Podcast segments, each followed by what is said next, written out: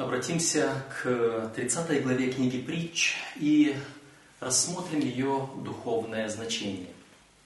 Во-первых, что хочется заметить, на что хочется обратить внимание, это на то, что здесь начинается еще одна часть, короткая часть размером в одну главу. А, и мы об этом говорили уже раньше, что книга «Притч» состоит из нескольких частей, и 30 глава – это отдельная часть книги «Притч». Она обособлена тем, что здесь сразу говорится, что это слова некоего Агура, сына Якеева. Вдохновенные изречения, которые сказал этот человек Ифиилу, Ифиилу и Укалу. Притчи Соломона или слова Агура. Кто такой Агур, кто такой Ифиил, Ифиил и Укал – здесь я хотел бы обратиться к новому переводу, э, который представлен Институтом перевода Библии в Завокском.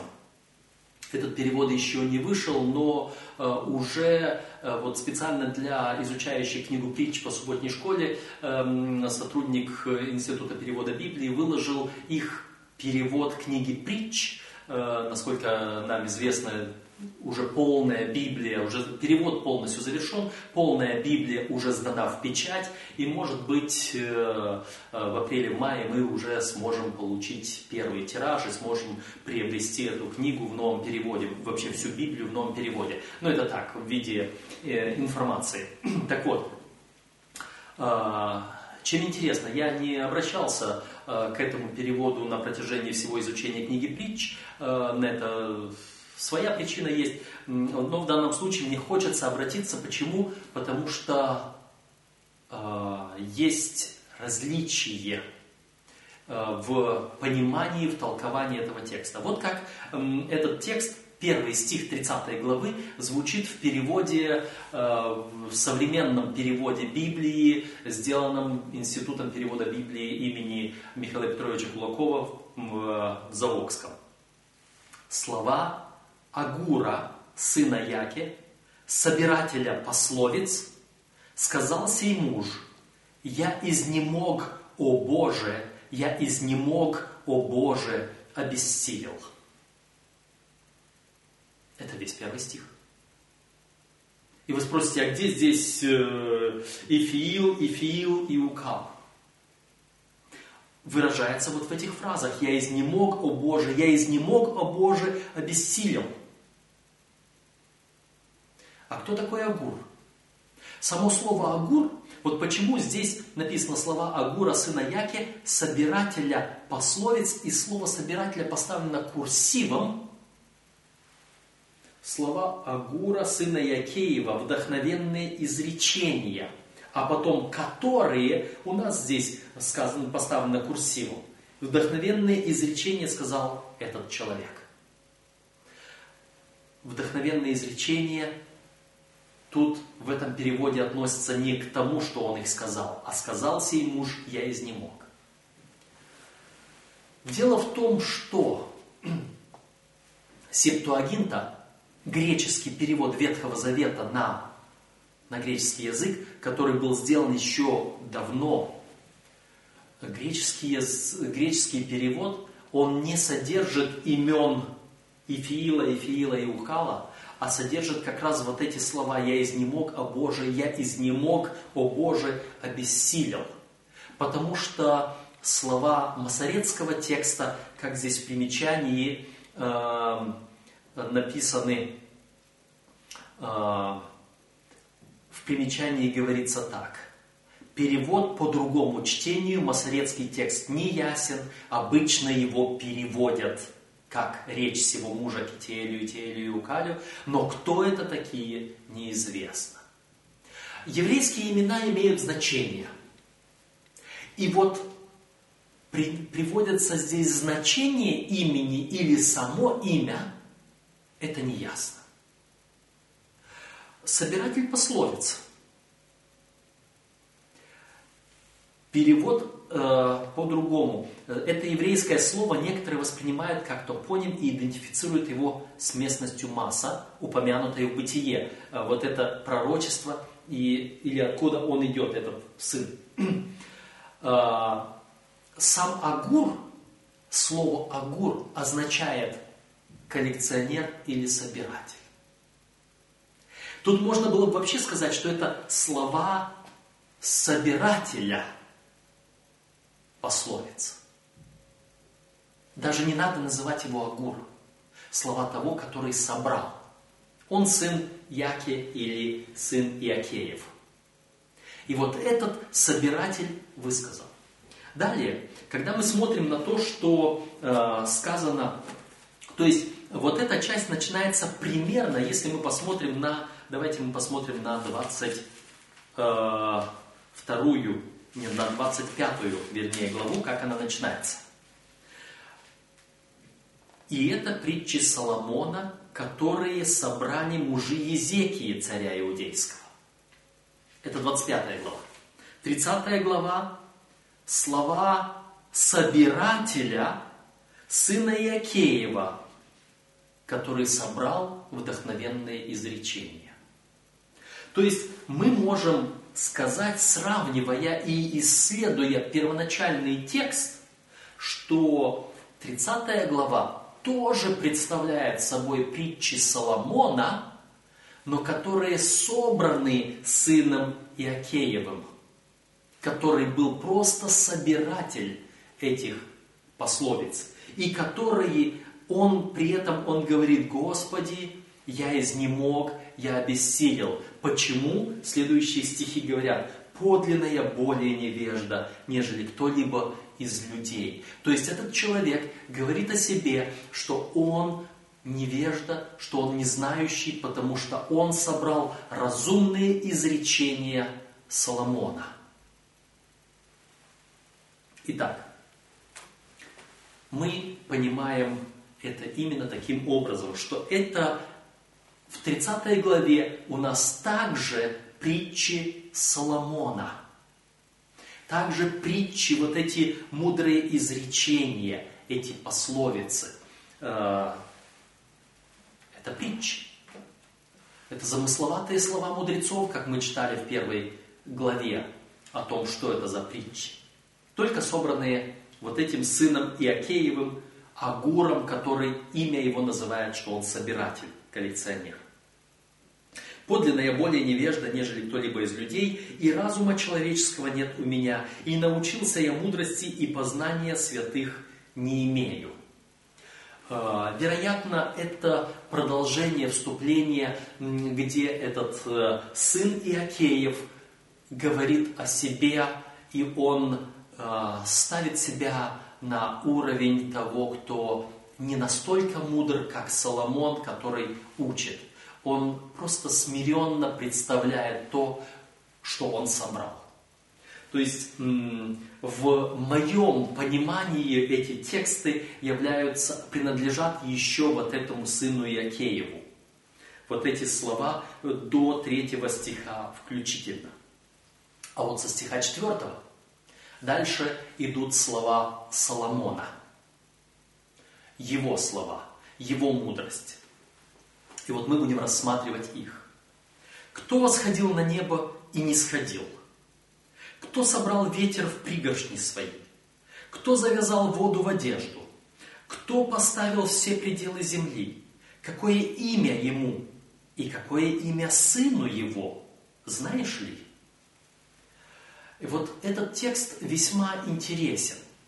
Да, с одной стороны, это параллель того, мы э, говорили, я рекомендую обязательно посмотреть э, э, тот урок, который мы разобрали по урочнику, потому что в нем очень прекрасно изложены многие толкования этой главы. И там идет параллель с книгой Иова. У Иова есть точно такие же слова, примерно такие же. «Где был ты, когда я полагал основание земли?» И здесь Соломон обращает наше внимание на величие Бога. Об этом я сказал в той первой части, к этой главе, к этому уроку. Так что обратите внимание на э, наш 12 урок субботней школы, к которому относится толкование 30 главы э, притч Соломона. Поэтому я не буду останавливаться много на этих текстах, которые, на этих словах, которые показывают величие Бога, но я хочу обратить только одно внимание, что здесь сказано, какое имя ему и какое имя сыну его. Это важно для тех верующих, которые не хотят увидеть единство в многоличности Бога.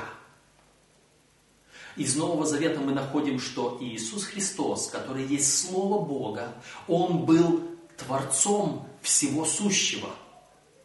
И мы находим в Бытие в первой главе, где сказано «сотворим мы по образу нашему человека, по подобию нашему, мужчину и женщину сотворим человека его, сотворим их». И вот это единство и множественность в бытие, при творении, показывающее, что Слово было у Бога и Слово было Бог, уже единство и множественность Бога. И то, что Творец – это Иисус Христос, Сын Божий. И вот это единство Отца и Сына мы находим вот здесь, у Соломона. Мы находим здесь, у Соломона. И кто сотворил? Вспоминаем о мудрости, вспоминаем первые главы э, книги притч, где сказано о мудрости как о художнице, которая была при Творце. И мы узнаем, что мудрость это Иисус Христос, который был при Творце. И мы видим, кто это все сотворил, каково имя Ему и имя Сыну Его. И мы видим здесь величие – представляющие Бога, по крайней мере, в этих двух лицах. Бог Творец, как Отец, и Бог Сын, тоже Творец, который тоже творил, но как Сын. Соломон учит нас, по крайней мере, двум лицам Божества. Знаешь ли это? Итак, мы э, Продолжая разбирать книгу притч и 30 главу, мы должны помнить, что это цельное произведение. Даже если оно составлено часть Соломоном, часть мужами Езекии, часть сыном Иакеева. Это цельное произведение. Так же самое, как и сама Библия является ценным произведением, хотя написана она была более чем 40 э, писателями, более чем на протяжении полутора тысяч лет, но тем не менее это одно цельное произведение, потому что автором является Дух Святой. Об этом мы читаем в, у апостола Петра, мы читаем в других местах. Это богодухновенное э, Слово Божие имеет одного автора. И вот, вот здесь вот это цельное произведение книги притч, и мы уже обратили внимание, что это образно Соломон говорит своему сыну, Бог говорит своему духовному сыну. Мы вспоминали, кто духовный сын. Мы в книге Осии читали об этом.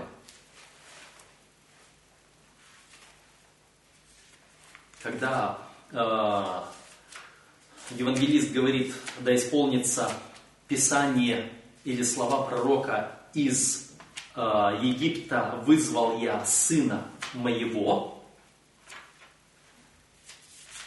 то помните, что там сказано?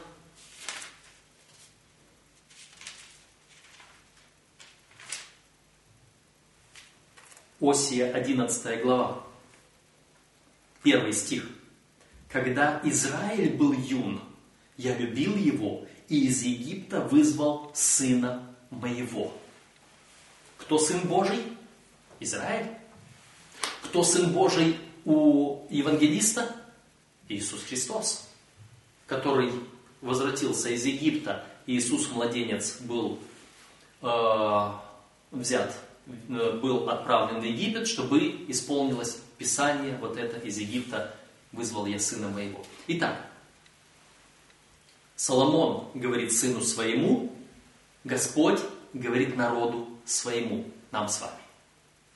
И говорит о чем? Весь Священное Писание – это весь спасение. Как мы должны принять эту весь спасение? Как мы можем, эм, это народ Божий, это мы, это церковь, это каждый в отдельности член церкви, это, это вся церковь вместе. Э, и вот как мы можем наше понимание, наше отношение к спасению, наше, э, наша жизнь какой должна быть. Мы все это рассматривали в тех предыдущих 29 главах. Сейчас 30 глава. Итак, он говорит, в первую очередь, ты должен знать Бога. Ты должен знать Бога. Я предлагаю вам э, найти мою книгу Откровение из бури, толкование книги Иова, потому что эти слова, они параллель с книгой Иова.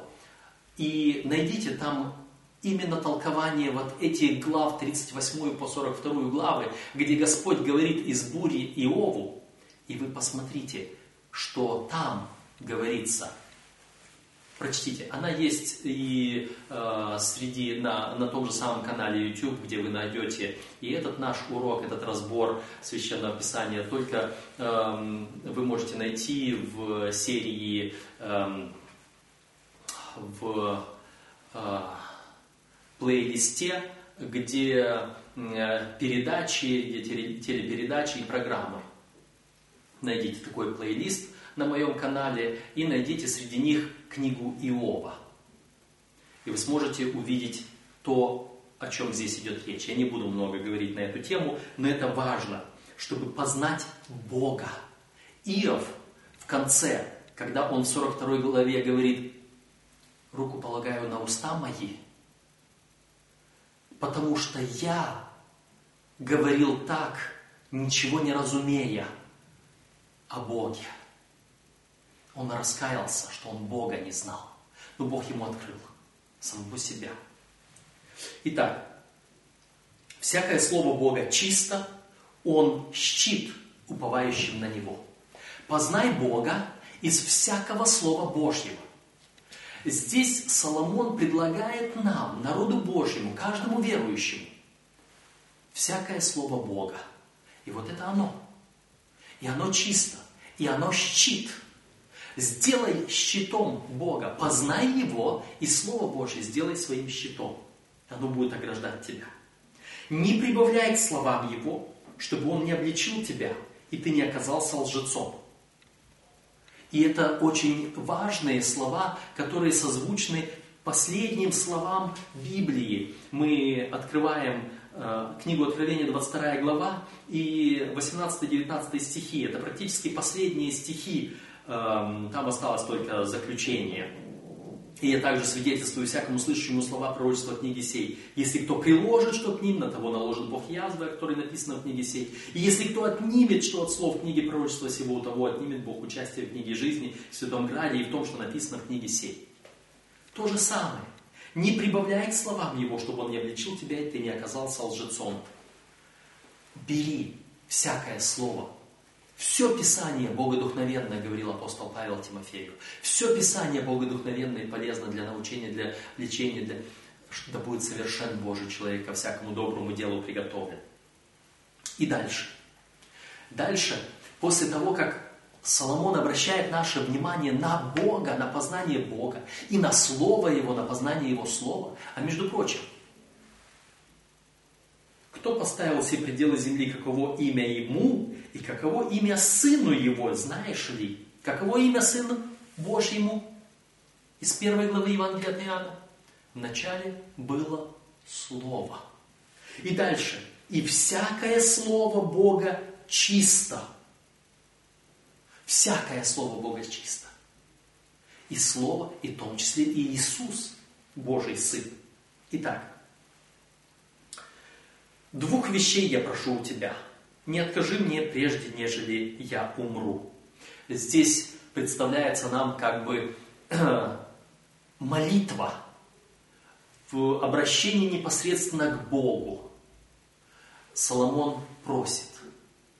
И он от нашего лица просит Бога и говорит, не откажи мне, суету и ложь удали от меня. Суета и ложь. Суета – это то, что вспоминаем притчу Иисуса Христа о сеятеле семени. И там, где э, Ниное упало в тернии, это заботы, суета, которые заглушили слово, упавшее на почву сердца. Вот эту суету от меня. А ложь? Что такое ложь? Ложь – это действие сатаны, это искажение, ложное учение. И мы о ложном учении очень много говорили здесь, потому что оно представлено в Священном Писании в виде вина, броженного вина, и в виде блудницы, учения блудной церкви. Вот это удали от меня. С одной стороны суету, заботы всякие, то, что мешает мне, а с другой стороны ложь вот этого всего, что сатана мне дает. И в той притче Христа о э, почве, о сеятеле, оно представлено и теми камнями, каменистой почвой, и теми воронами, которые на твердой почве склевывают и уносят. Потому что там дьявол похищает семя истины суету и ложу дали от меня. И затем, нищеты и богатства не давай мне. Питай меня насущным хлебом. Насущный хлеб – Слово Божье. Питай меня Словом Божьим. Все, что суетно, все, что является похотью плоти, похотью очей, гордостью житейской, удали. И удали от меня ложное учение. Нищеты и богатства не давай. Нищета и богатство, которые как бы искажает, противопоставляет насущному хлебу. Нищета и богатство. Это те же самые учения, только одно учение нищее, обедненное, а другое, наоборот, обогащенное чем-то аж такое насыщенное – и в чем проблема? Учения, которые нищие, непитательные. Питай меня насущным хлебом. Насущный хлеб – это Слово Божье. Есть обедненное учение. И обедненное, дабы, чтобы обеднев не стал красть и употреблять имя Бога моего в суе. Мы уже сталкивались с воровством, когда говорили тоже о чужой жене. Это было в какой у нас главе было? Давайте мы вспомним. Э, это было, по-моему, в 10 главе или в 11, где-то где-то там. Это так.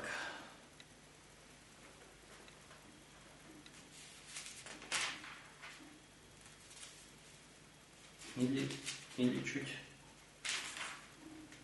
Чуть раньше. Нет, это раньше. Угу. Вот она. Это шестая глава.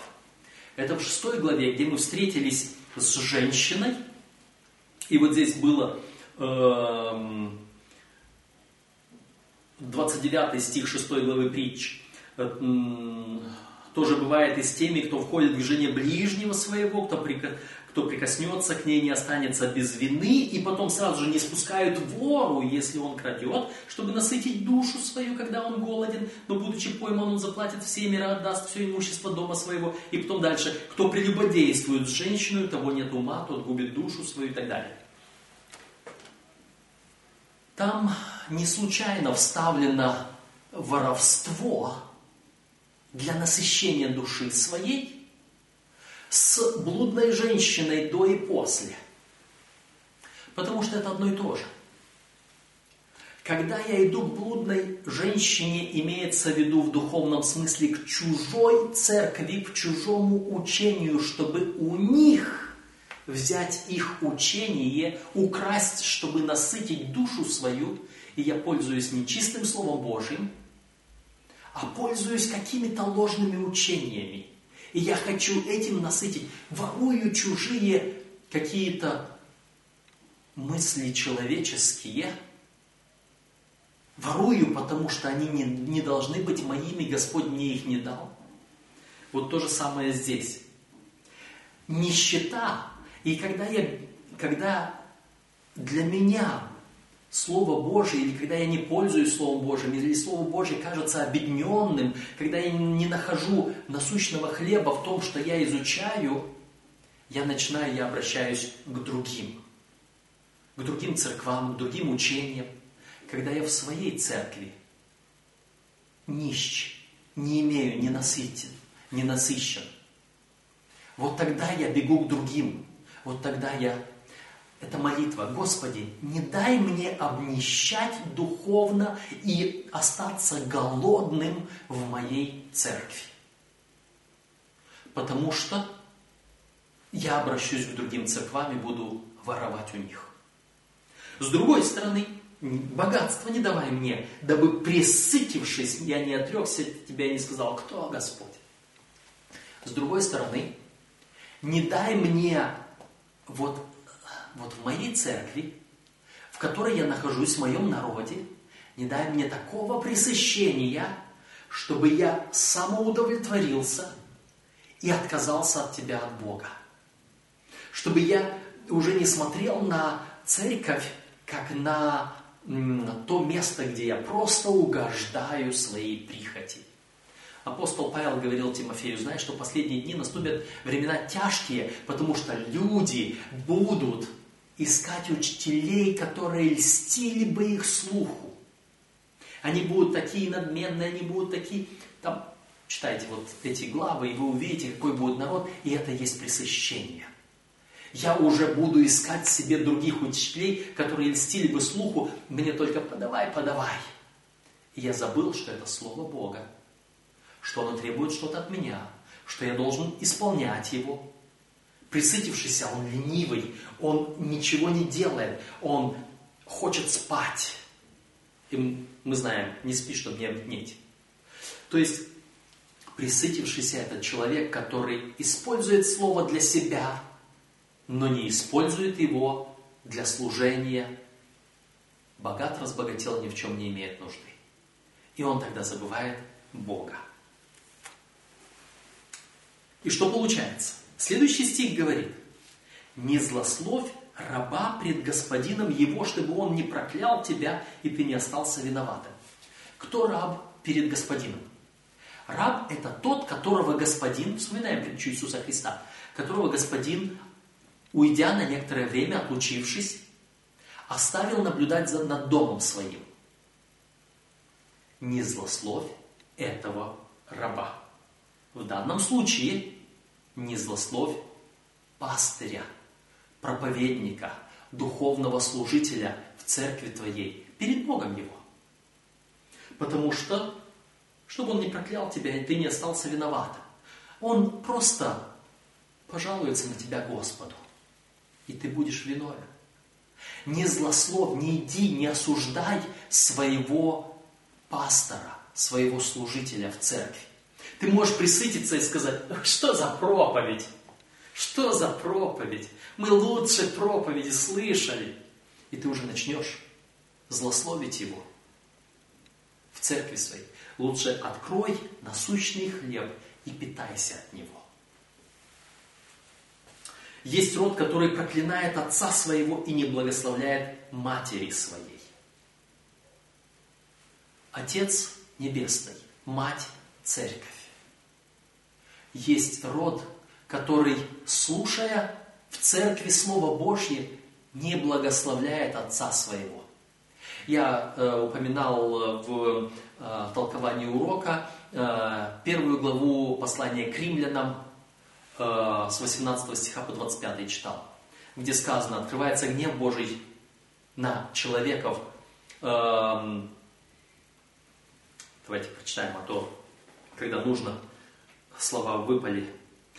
Ибо открывается гнев Божий с неба на человеков, э, подавляющих э, Ибо открывается гнев Божий с неба на всякое нечестие и неправду человеков, подавляющих истину неправдою. Ибо что можно знать о Боге явно для них, потому что Бог явил им. Ибо невидимая Его вечная сила, Его и божество от создания мира через рассматривание творения видимы, так что они безответны. И это соответствует четвертому стиху этой главы, где задается вопрос, э, видел ли ты, наблюдал, что знаешь о том, кто это все творение создал. От рассматривания творений они видимы. Мы познаем Бога через рассматривание творений. Э, но, но как они, познавши Бога, не прославили Его как Бога и не возблагодарили, но осуетились в умствованиях своих, и омрачилось несмысленно их сердце. Вот это, познав Бога, не прославили Его как Бога. Есть род, который проклинает Отца Своего, не прославляет Его как Бога. И есть род, который не благословляет матери своей. Те, которые в церкви, на церковь показывают пальцем, проклинают ее, осуждают ее, пытаются говорить об ошибках ее, о церкви, об ошибках церкви, об ошибках пастырей своих. Вот что происходит с теми присытившимися. Есть род – который чист в глазах своих, тогда как не омыт от нечистот своих. Это Лаодикия. Я богат, разбогател, и ни в чем не, имеешь нужды, не имею нужды. А не зная, что ты нищ и слеп и наг. Ты считаешь себя чистым, но ты не омыт от нечистот твоих. Ты не одет в одежду праведности Иисуса Христа не омыт кровью Его. Ты считаешь себя кем-то, не имеешь... Это глупец. Потому что глупец, мы говорили раньше, это мудрый, который имеет Иисуса Христа в своем сердце, имеет Новый Завет, вступил в Новый Завет, а глупец, он не имеет Христа в сердце. Он не вступил в Новый Завет с Богом, и он потому надмевается, он потому э, самодовольный, он потому пытается спастись своей собственной праведностью. Вот он здесь выступает. Это лаодикеец. Как высокомерны глаза его. Есть род, о, как высокомерны глаза его, и как подняты ресницы его. Он надмевается. И он поставил себя на место Бога. Он уже нарушил первую заповедь закона Божьего, который говорит, да не будет у тебя других богов. Есть род, у которого зубы, мечи челюсти ножи, чтобы пожирать бедных на земле и нищих между людьми. И это тот, который пожирает своего пастыря, злословит раба перед господином. Это тот, который, нажравшись, сейчас надмевается над Богом. Присытившись, говорит, кто Господь? И так далее. У них зубы как мечи, как ножи. У ненасытимости две дочери. Давай, давай. Вот три ненасытимых и четыре, которые не скажут «довольно». Это преисподняя, это утроба бесплодная, это земля, которая не насыщается водою, и огонь, который не говорит «довольно». Вот они. И это кто? Вот такими словами названы те, которые в церкви присыщаются. Или те, которые в церкви нищенствуют, не питаются от, от э, Слова Божьего. И которые потом идут э, к чужой церкви питаться у них там, у других братьев. Это те, которые никогда не говорят, что довольно, мне хорошо, слава Богу, я насытился. Это те, которые либо насыщая меня еще в ревности моей, либо которые говорят, эта проповедь вообще, я, я в ней ничего вкусного не нашел, пойду в другом месте искать. Кто это они? Утроба бесплодная. Земля, не насыщающаяся водою. Это как в пустыне. Сколько воды не лей, все проходит в эти щели, трещины большие.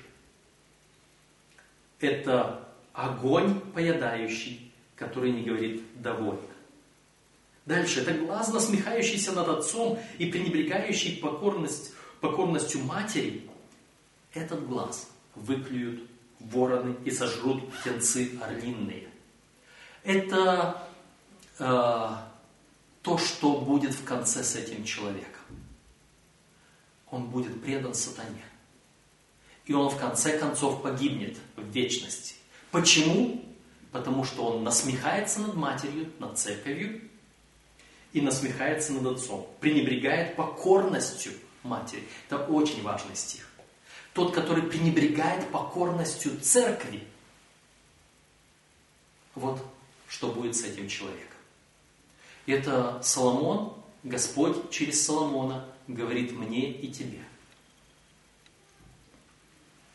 Три вещи непостижимы для меня, и четырех я не понимаю. Пути орла в небе, пути змей, змея на скале, пути корабля среди моря, пути мужчины к девице. Вот, э, вот эти вещи, которые непостижимы для Соломона. Так ли они непостижимы? Непостижимы они, Соломон, может быть, знал. Точно так же сравним это с Иовом.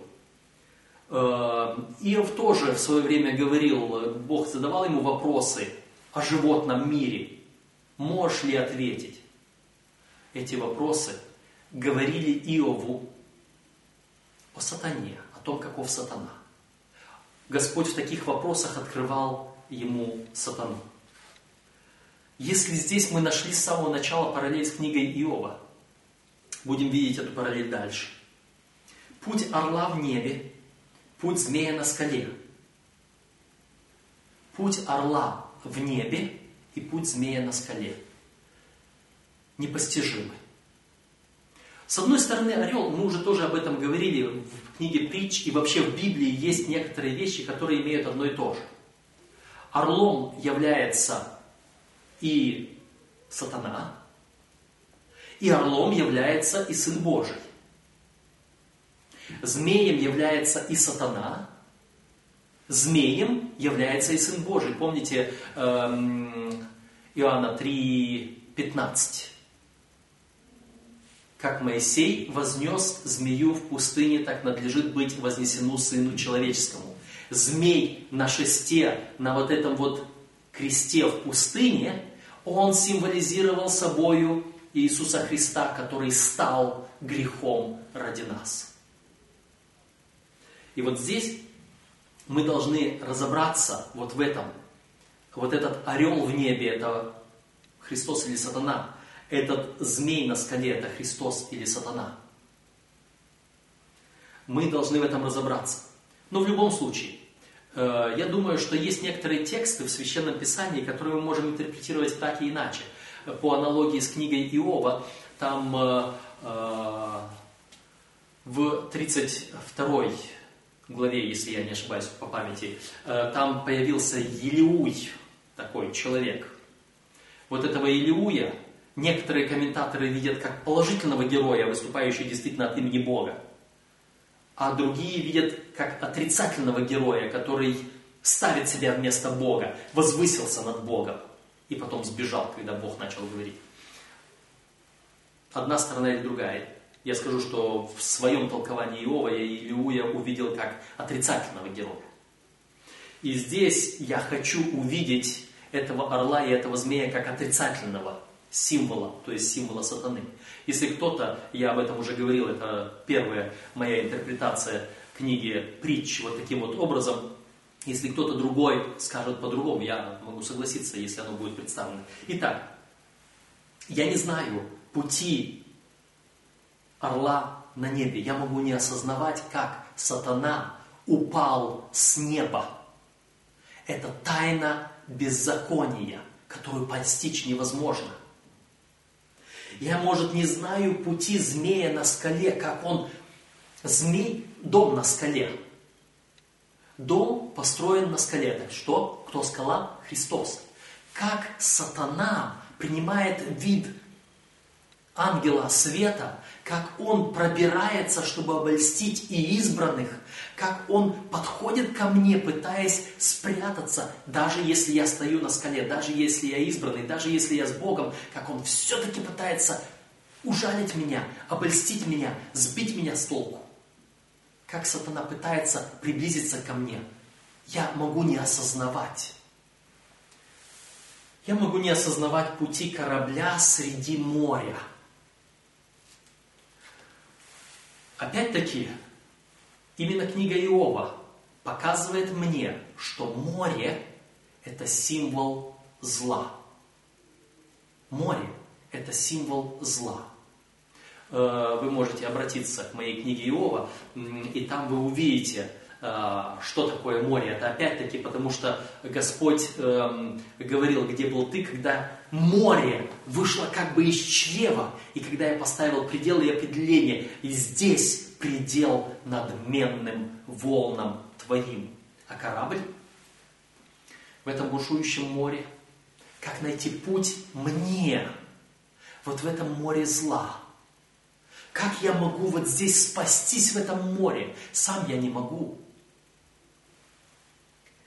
И путь мужчины к девице.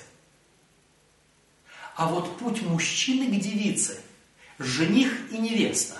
И кто в книге притч, и кто в Священном Писании жених и невеста? Иисус Христос и я. И как Христос – входит в мое сердце, чтобы спасти меня. Хотя Люцифер произвел на небе беззаконие, тайна беззакония в действии, он пал с неба на землю. И здесь даже меня у, на скале, устроенного Иисусом Христом, он пытается здесь пробраться ко мне и обольстить меня, и соблазнить меня.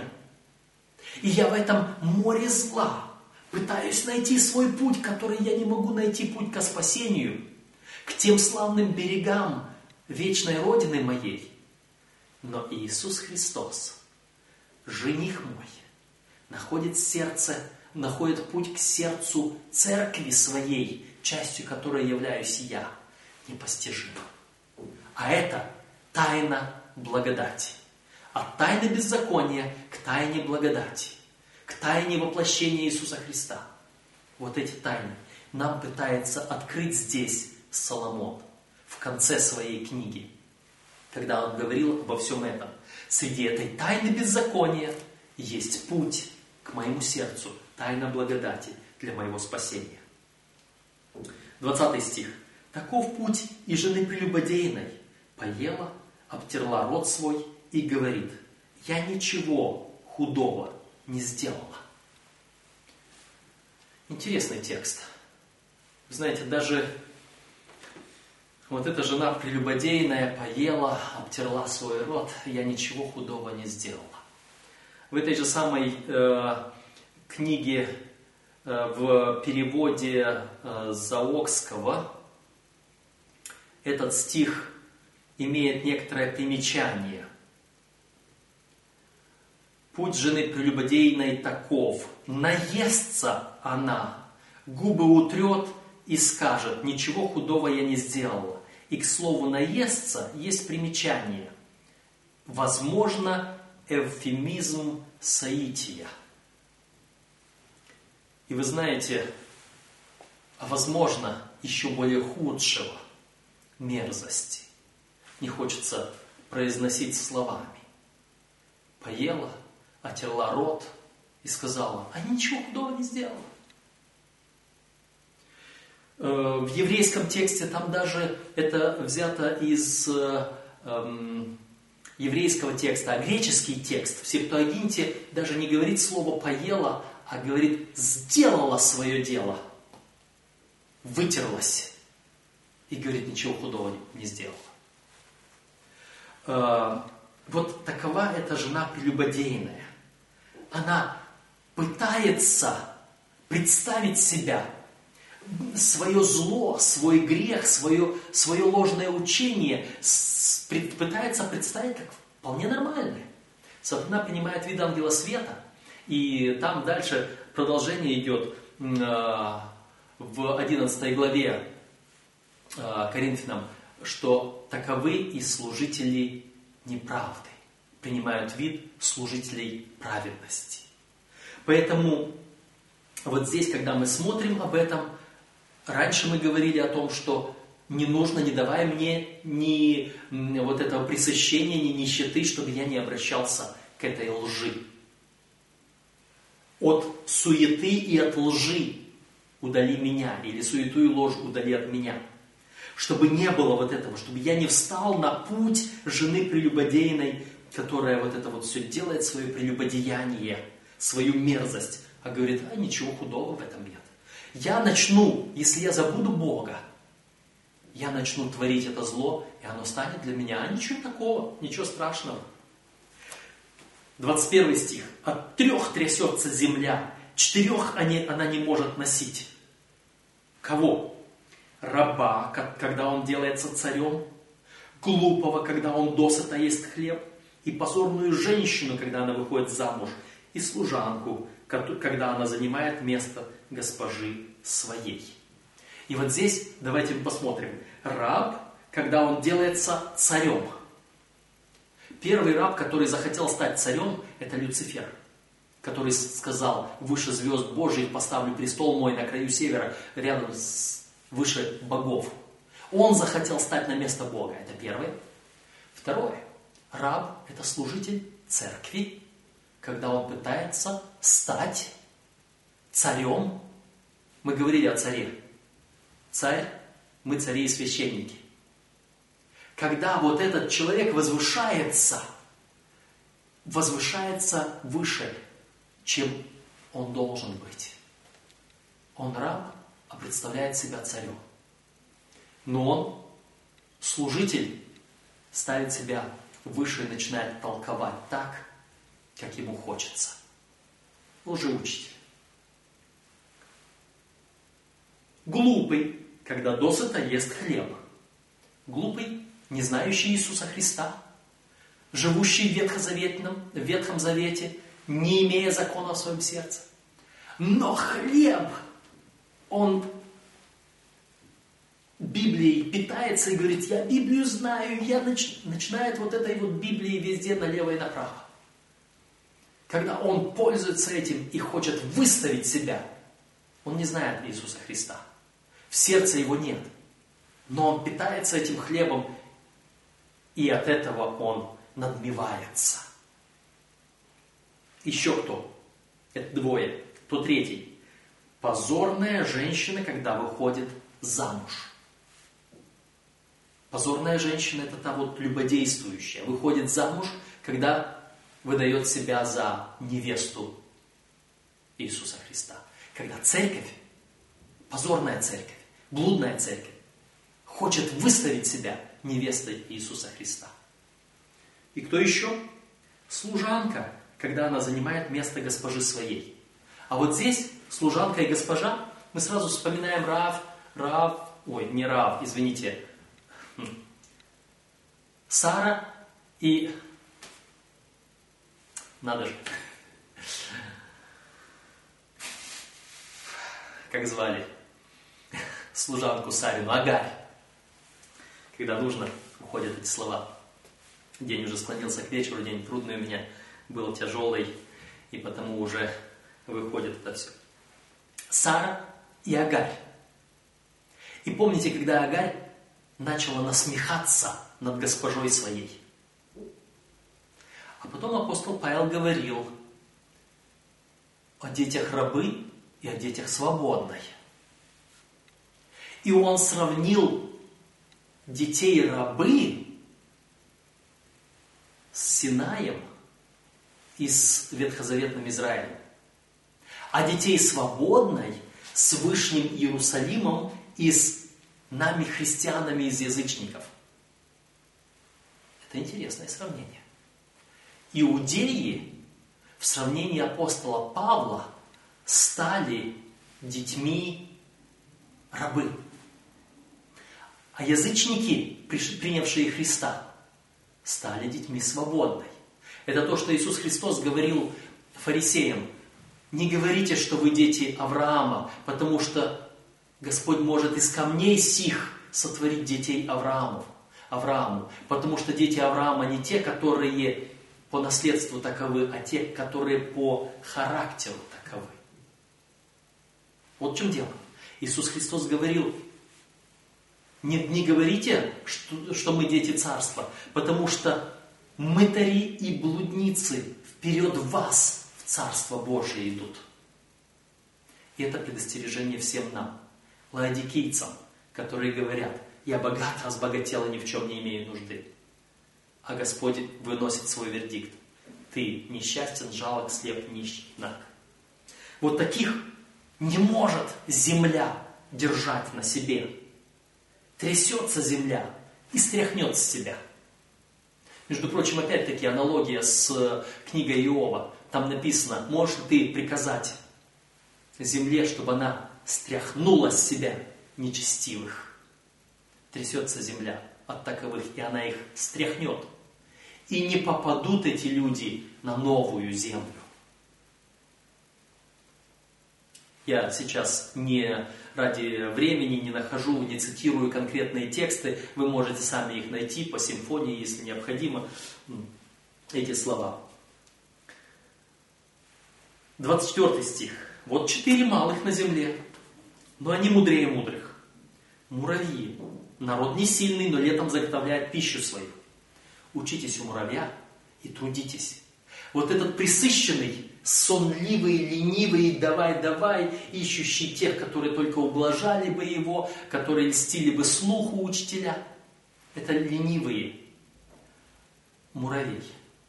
Вот эти трудолюбивые, как муравьи, которые заготовляют пищу свою летом. Помните слова? Кончилось лето, прошла жатва, а мы, вернее, кончилась жатва, прошло лето, а мы не спасены. Это те, которые ленивые. Муравьи заготовляют с лета хлеб свой. И они будут там. Кто еще? Горные мыши. Народ слабый, но ставит домы свои на скале. Опа, дом на скале. Мы уже немножко упомянули об этой скале. Это притча Иисуса Христа. Один построил свой дом на песке, а другой построил на скале. Дальше. У саранчи нет царя, но выступает она вся стройна. Пока наш царь еще не вернулся, мы как саранча здесь все равно должны стройно выступать. Стройно. Не ссориться, не ссориться, не грызться, не спорить между собой, не поедать, не пожирать друг друга. Идите стройно, вместе – собирайте свой урожай, так как саранча свой урожай собирает. Не оставляет ничего позади себя. Все сделано, не пропуская. Идите, трудитесь, собирайте свой урожай. Христос говорил, где же жнецы на жатву? Вот как саранча жатву всю поедает. Вы должны так трудиться. Я тоже, это и ко мне относится. Паук лапками цепляется, но бывает в царских чертогах. Пройди даже и туда,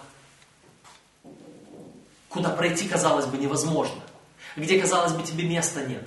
Апостол Павел в свое время рапортовал о том, что и в кесаревом доме есть дети Божьи. Мы должны идти везде. И как паук аккуратно, со своей паутинкой, шаг за шагом, доберется куда угодно. Мы, Господь поручает нам, идите даже до царского дома. И вот так лапками, а царский дом, вечность, мы дойдем и туда, если мы будем учиться у этих четырех малых. Дальше. Вот трое, это 29 стих, имеют стройную походку и четверо стройно выступают. Лев, силач между зверями, не посторонится ни перед кем. Конь и козел и царь среди народа своего. Вот они стройные. Вот эти стройные, имеющие стройную походку, они должны быть нам образцом. Лев – конь и козел и царь среди народа своего. Выходи стройно. Но, опять-таки, эти же самые четверо, они могут оказаться и в негативном варианте. Я здесь избрал позитивный вариант. Предыдущих четверых я избрал в негативном, хотя мог и в позитивном. Лев, царь зверей, конь и козел. Э, конь, э, конем представлен Иисус Христос на коне, в Откровении на белом коне. Козел – это тот, который в день очищения представил Иисуса Христа или в, во всесожжении, и царь среди народа своего. Вот они. А, вот это те, которые имеют стройную походку, те, которые стройно выступают. И здесь мне вспоминается другое творение Соломона. Песни песней. Это тоже очень интересная книга. Найдите в интернете мое толкование книги «Песни песней», аллегоричное истолкование. Тоже очень интересно. Оно называется «Весть Клаодикии из книги «Песни песней». Весть Клаодикии из книги «Песни песней». Но что интересно в книге «Песни песней», там говорится о церкви. Она стройна, как полки со знаменами.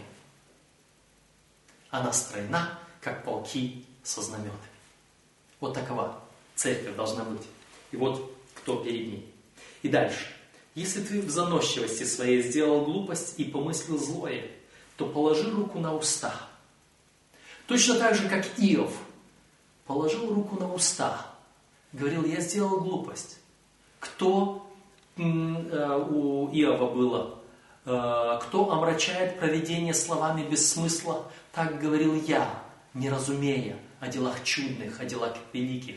Я полагаю руку свои на уста и раскаиваюсь в прахе и пепле. Вот о чем говорит Соломон здесь, мне и тебе. Познай Бога великого. Не возвышайся. Учись, трудись, чтобы достичь царского дома. А если ты сделал что-либо, раскаивайся перед ним. Первое послание Иоанна, вторая глава, первые стихи. «Сие пишу вам, чтобы вы не согрешали. А если кто согрешит, то мы имеем Христа, ходатая, праведника. Мы имеем вот этого вот козла, который выступает стройно в день очищения, очищая нас. Он ходатай, он праведник. Положи руку на уста. Потому что как сбивание молока производит масло, как толчок в нос производит кровь, так и возбуждение гнева производит ссору. Одно дело, когда гневается человек, но когда гнев Божий будет излит, это будет большая и серьезная ссора. И это также гарантировано, как гарантировано от сбивания молока масла, как гарантировано от удара в нос кровь. Так будет гарантировано наказание, которое Господь усмотрел тем, которые нечестивы. Вот так подходит к, почти к завершению Соломон вот здесь, говоря нам наставления церкви. И он сказал, ты не бесчесть отца и не будь непокорен матери. Мы в, этом, в этой главе читали. Чтобы ты не был таким. Наставление в книге Соломона. И у нас остается еще одна глава, очень важная и очень интересная в отношении того, какой должна быть Церковь Божья. Но это будет в следующий раз. Да благословит Господь.